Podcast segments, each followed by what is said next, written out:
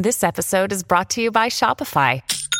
Forget the frustration of picking commerce platforms when you switch your business to Shopify, the global commerce platform that supercharges your selling wherever you sell. With Shopify, you'll harness the same intuitive features, trusted apps, and powerful analytics used by the world's leading brands. Sign up today for your $1 per month trial period at shopify.com slash tech, all lowercase. That's shopify.com slash tech.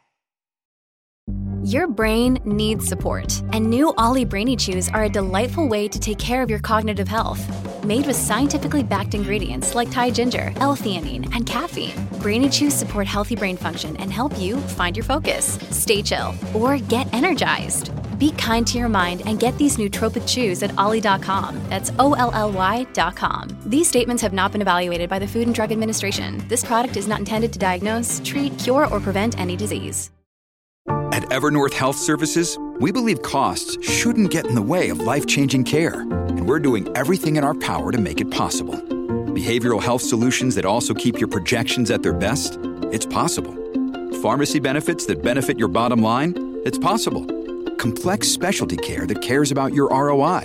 It's possible. Because we're already doing it. All while saving businesses billions. That's Wonder made possible. Learn more at evernorth.com/wonder. Welcome to the New Books Network. Hello, everyone. Welcome to the New Books in Anthropology, a podcast channel on the New Books Network. I'm Liliana Gill, a host on the channel, and today I have the pleasure to talk to Dr. Nettrice Gaskins, who is the author of the book Techno Vernacular Creativity and Innovation Culturally Relevant Making Inside and Outside of the Classroom, published by MIT Press in 2021. Welcome to the show, Nettrice. I'm very happy to talk about your work. Yes, thanks for having me. To get us started, it would be great if you could tell us a bit about the book. This is not an ethnographic work in the traditional sense of the term, but it strikes me as the product of a lot of participant observation. How did you come to this project? What made you made you want to write this book? It's um, the book is actually my uh, PhD research. Um, many of the sort of the frameworks and the some of the activities and projects mentioned in the book come from that research either during the doctoral process or as postdoctorate. Meaning i didn't actually do a postdoctorate but post the doctoral process like the year after year two after. So it's an approach to steam learning science technology engineering art and math that engages students from historically marginalized communities or as we say, underestimated and underrepresented communities, and culturally relevant and inclusive maker education. And so this framework connects techn- technical literacy, equity, and culture, encompassing different creative um, innovations produced by groups that are often overlooked. So I was spent most of my time um, of the four years as a PhD student. Um, three of those years were spent um, just collecting information about the engagements of these groups um, in terms of technology and some of the other STEAM um, disciplines to really come up with ways to develop um, educational activities from them. And and as you were just explaining, the book offer offers many ideas for developing culturally relevant educational modules that can help the inclusion of underrepresented groups in science and technology. And in the book, you focus specifically on African American, Indigenous, and Latinx kids. Could you tell us a bit about these modules? If you could tell us a bit more of what these modules are. For instance, I'm particularly excited about your analysis of innovations in hip hop with the examples of ciphers and the work of Grandmaster Flash. Yeah, and so you know, these, you know, the idea of a cipher as being sort of this sort of circle, it's a place where kinship um, is fostered. It's a place of community as well as uh, creative expression. Um, that was an important part. And also I found that this kind of circular place, space was found in not just in African American communities, but around the world. So in India, it's called Rangoli, um, Okolam, and in many uh, Native American or Indigenous groups have some sort of cipher as or cosmograms specifically. Um, in Buddhism, there's cosmograms or mandalas. So the idea of the circle, this nonlinear form, is something that you find across many non-Western cultures. And I was really interested in seeing all the different ways that that was used, even when it's used as like a hoop, like in sacred hoop dancing in um, some indigenous um, communities.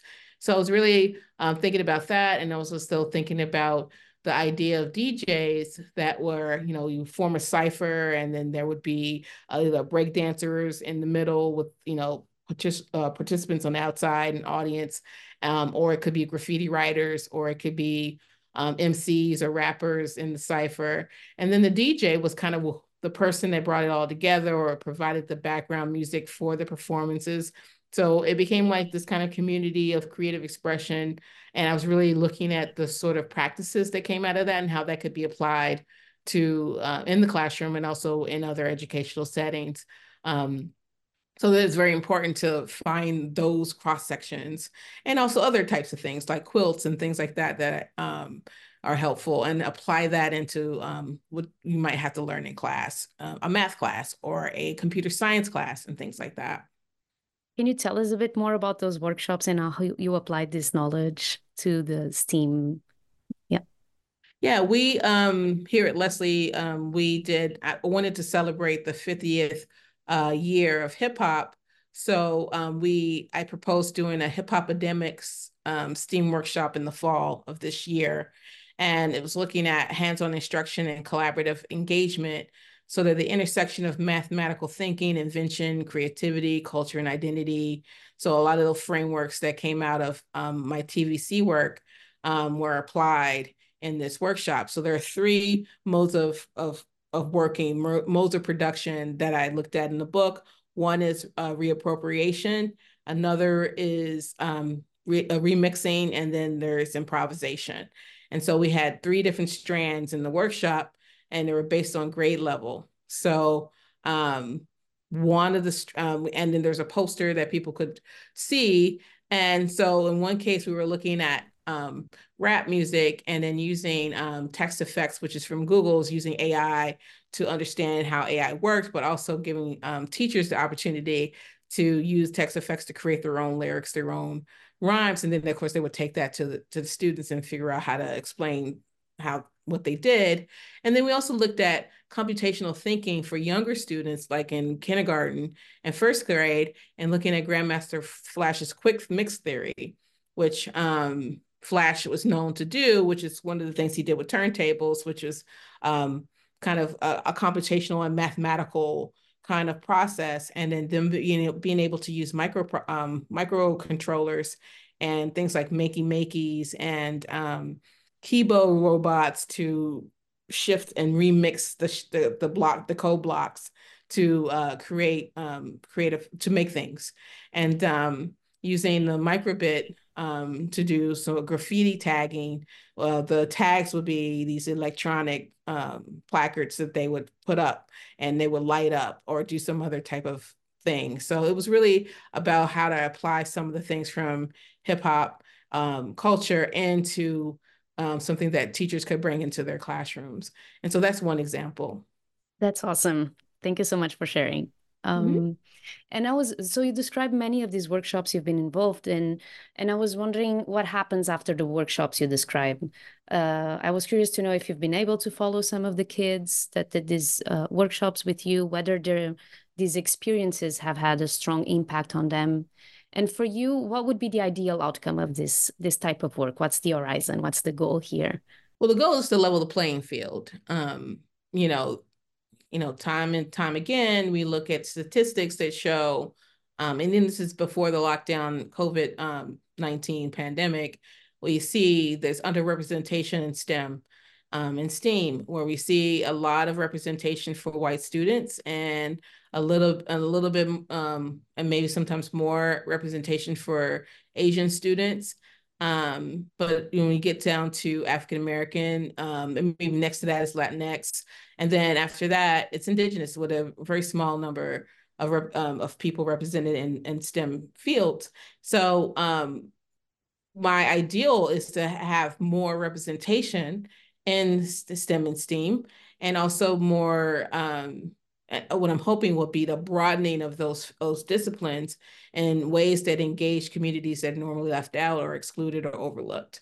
Um, and in ways. So when we talk about engineering, we're not just talking about engineering from a Western standpoint, and sometimes we're not just talking about engineering from um, kind of a mainstream standpoint. We may just talk about Grandmaster Flash and what he did to, um, you know, create some of the things or invent some of the things that he invented, and include that in the engineering curriculum.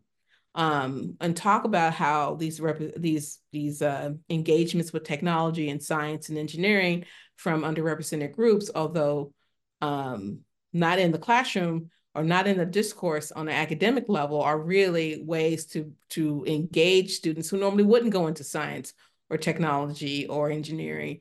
Um, so that's the ideal world is that those bridges are um, those links, those gaps are bridged, and those uh, the playing field is leveled. Mm-hmm. That that's excellent. And have you been able to see some of that happening with the kids you worked with? Um, um, I think you know when um, I I talked about um, in 2016, I was teaching advanced placement computer science principles um, in a high school for the visual and performing arts, and all of those students, high school students, had arts majors, and which some of them, like maybe two thirds of the class, were taking computer science for the first time in their lives, and I think it was the first time that that school had a computer science course. And so this is a new for everybody all the way around, but I wanted to make sure that throughout the year, because this is a four day a week, year long course, that they were seeing connections between what they did and things that they were interested in, from like they were arts majors in music or visual arts, and seeing a connection to computer science. And um, so I was looking at, you know, curriculum and helping teachers to understand that the goal was to keep them engaged. And what was really happening is um, they were doing that. They're blending the computer science into their cre- uh, artistic practice. Um, when we got to data and information, a lot of the music students were composing to uh, translate the data that they were looking at into a, uh, into a composition, a musical composition. Um, others were doing, um, you know, 3D printed uh, type of bar charts to represent the information that they were picking from, you know, data sets they were looking at um, and they'll take that with them you know and they'll you know if that idea at the college level to do projects they'll bring some of that knowledge with them into those projects and there have been students who um, who i mentored or had independent study with me who um, are out in the world doing things in their own way that bring some of the things to happen into, um, in the classroom with them and so um, some of them I keep in um, contact with, and they stayed true to their art form. They're you know still musicians, but there's always you know this sort of knowledge that they're they're kind of steam um, in their approach to things, and that comes from the engagement and the um, work we do in the in the classroom or in the lab. Thank you. Yeah. And you're really promoting a lot of interdisciplinary thinking, right? You're providing the tools to to create interdisciplinarity um, throughout the book, there's an important critique of the maker movement. I, yep. um, about the maker movement, particularly uh, those it excludes, since it tends to be white and male dominated. I was wondering wondering if you've seen progress on this front. Are things getting any better? Well, one thing um, there used to be, or I don't, you know, when Obama was uh, Barack Obama was in office, there was a Nation of Makers um, organization that um, came to be. And they invited um, from all states different representatives to come to Washington, to the White House, and talk about the state of the nation in terms of making. And one of the points um, in my region, which was Northeast, we talked about um, how, I talked about how some of these groups are already doing making and they're just not calling it that. So what has been defined by making is a particular culture and that that culture represents who created it and that there are other types of making happening in communities that would probably fit fine in a makerspace, but they don't call it a makerspace. Um, one example of that is a film called Underwater Dreams, and it is about um, the sons at the time, I think now it's co-ed, but they're sons of undocumented immigrants from Mexico, um, largely, in, or some South America, who um, in the high school robotics um competition and, and a, a, college and high school robotics competition they won and beat MIT um, with their underwater robot. And then when I went to a panel with one of those young men who um, won he, they asked well why would you get into robotics? And he said because he said hidden switches. And I realized he was talking about lowrider car culture in his community. He saw engineering all the time in the garages where people were doing low rider cars. And because of that um, connection, maybe the um, teachers actually made those connections for the students, or they made them made those connections themselves. That that was how they made. And they don't call it maker spaces; they call it whatever they call it in low car culture. But it doesn't have to be a maker space. And so I think makerspace is a particular type of thing, and I think that there are other examples of making that fit in that kind of general category of making, but often are excluded or overlooked um, even though they are those um, what we would consider to be making. Yeah, I completely agree. Yeah. Thank you so much. Uh, to finish our conversation, I had one more question. Now that the book is out there in the world, are there any new projects you're excited about? I've seen some of your powerful portrays using generative AI. Maybe you could tell us a bit about how your art, about your current art, and how it expands on your community and educational work. Sure. And um, you know, I mentioned in 2016 doing that, um, doing the uh, advanced placement computer science principles, and the very first one of the the unit seven of that curriculum that I had uh, approved through College Board um, dealt with generative AI in 2016. So I was, from a teacher's point of view, just trying to connect students to what was happening, what I thought were trends that were coming. I was kind of announcing, hey, you might want to look at AI to make art. And so Deep Dream generate um Deep Dream was the technology then, and more specifically, neural image style transfer, which is what I started doing personally after that class was over. I just kept going and just kept using um, Deep Dream for a while until the next thing came up. And so it started in 2016, around one or two years after the invention of generative AI. Um, so I was really um, excited about that um, something new was coming that might fit into something I could do creatively.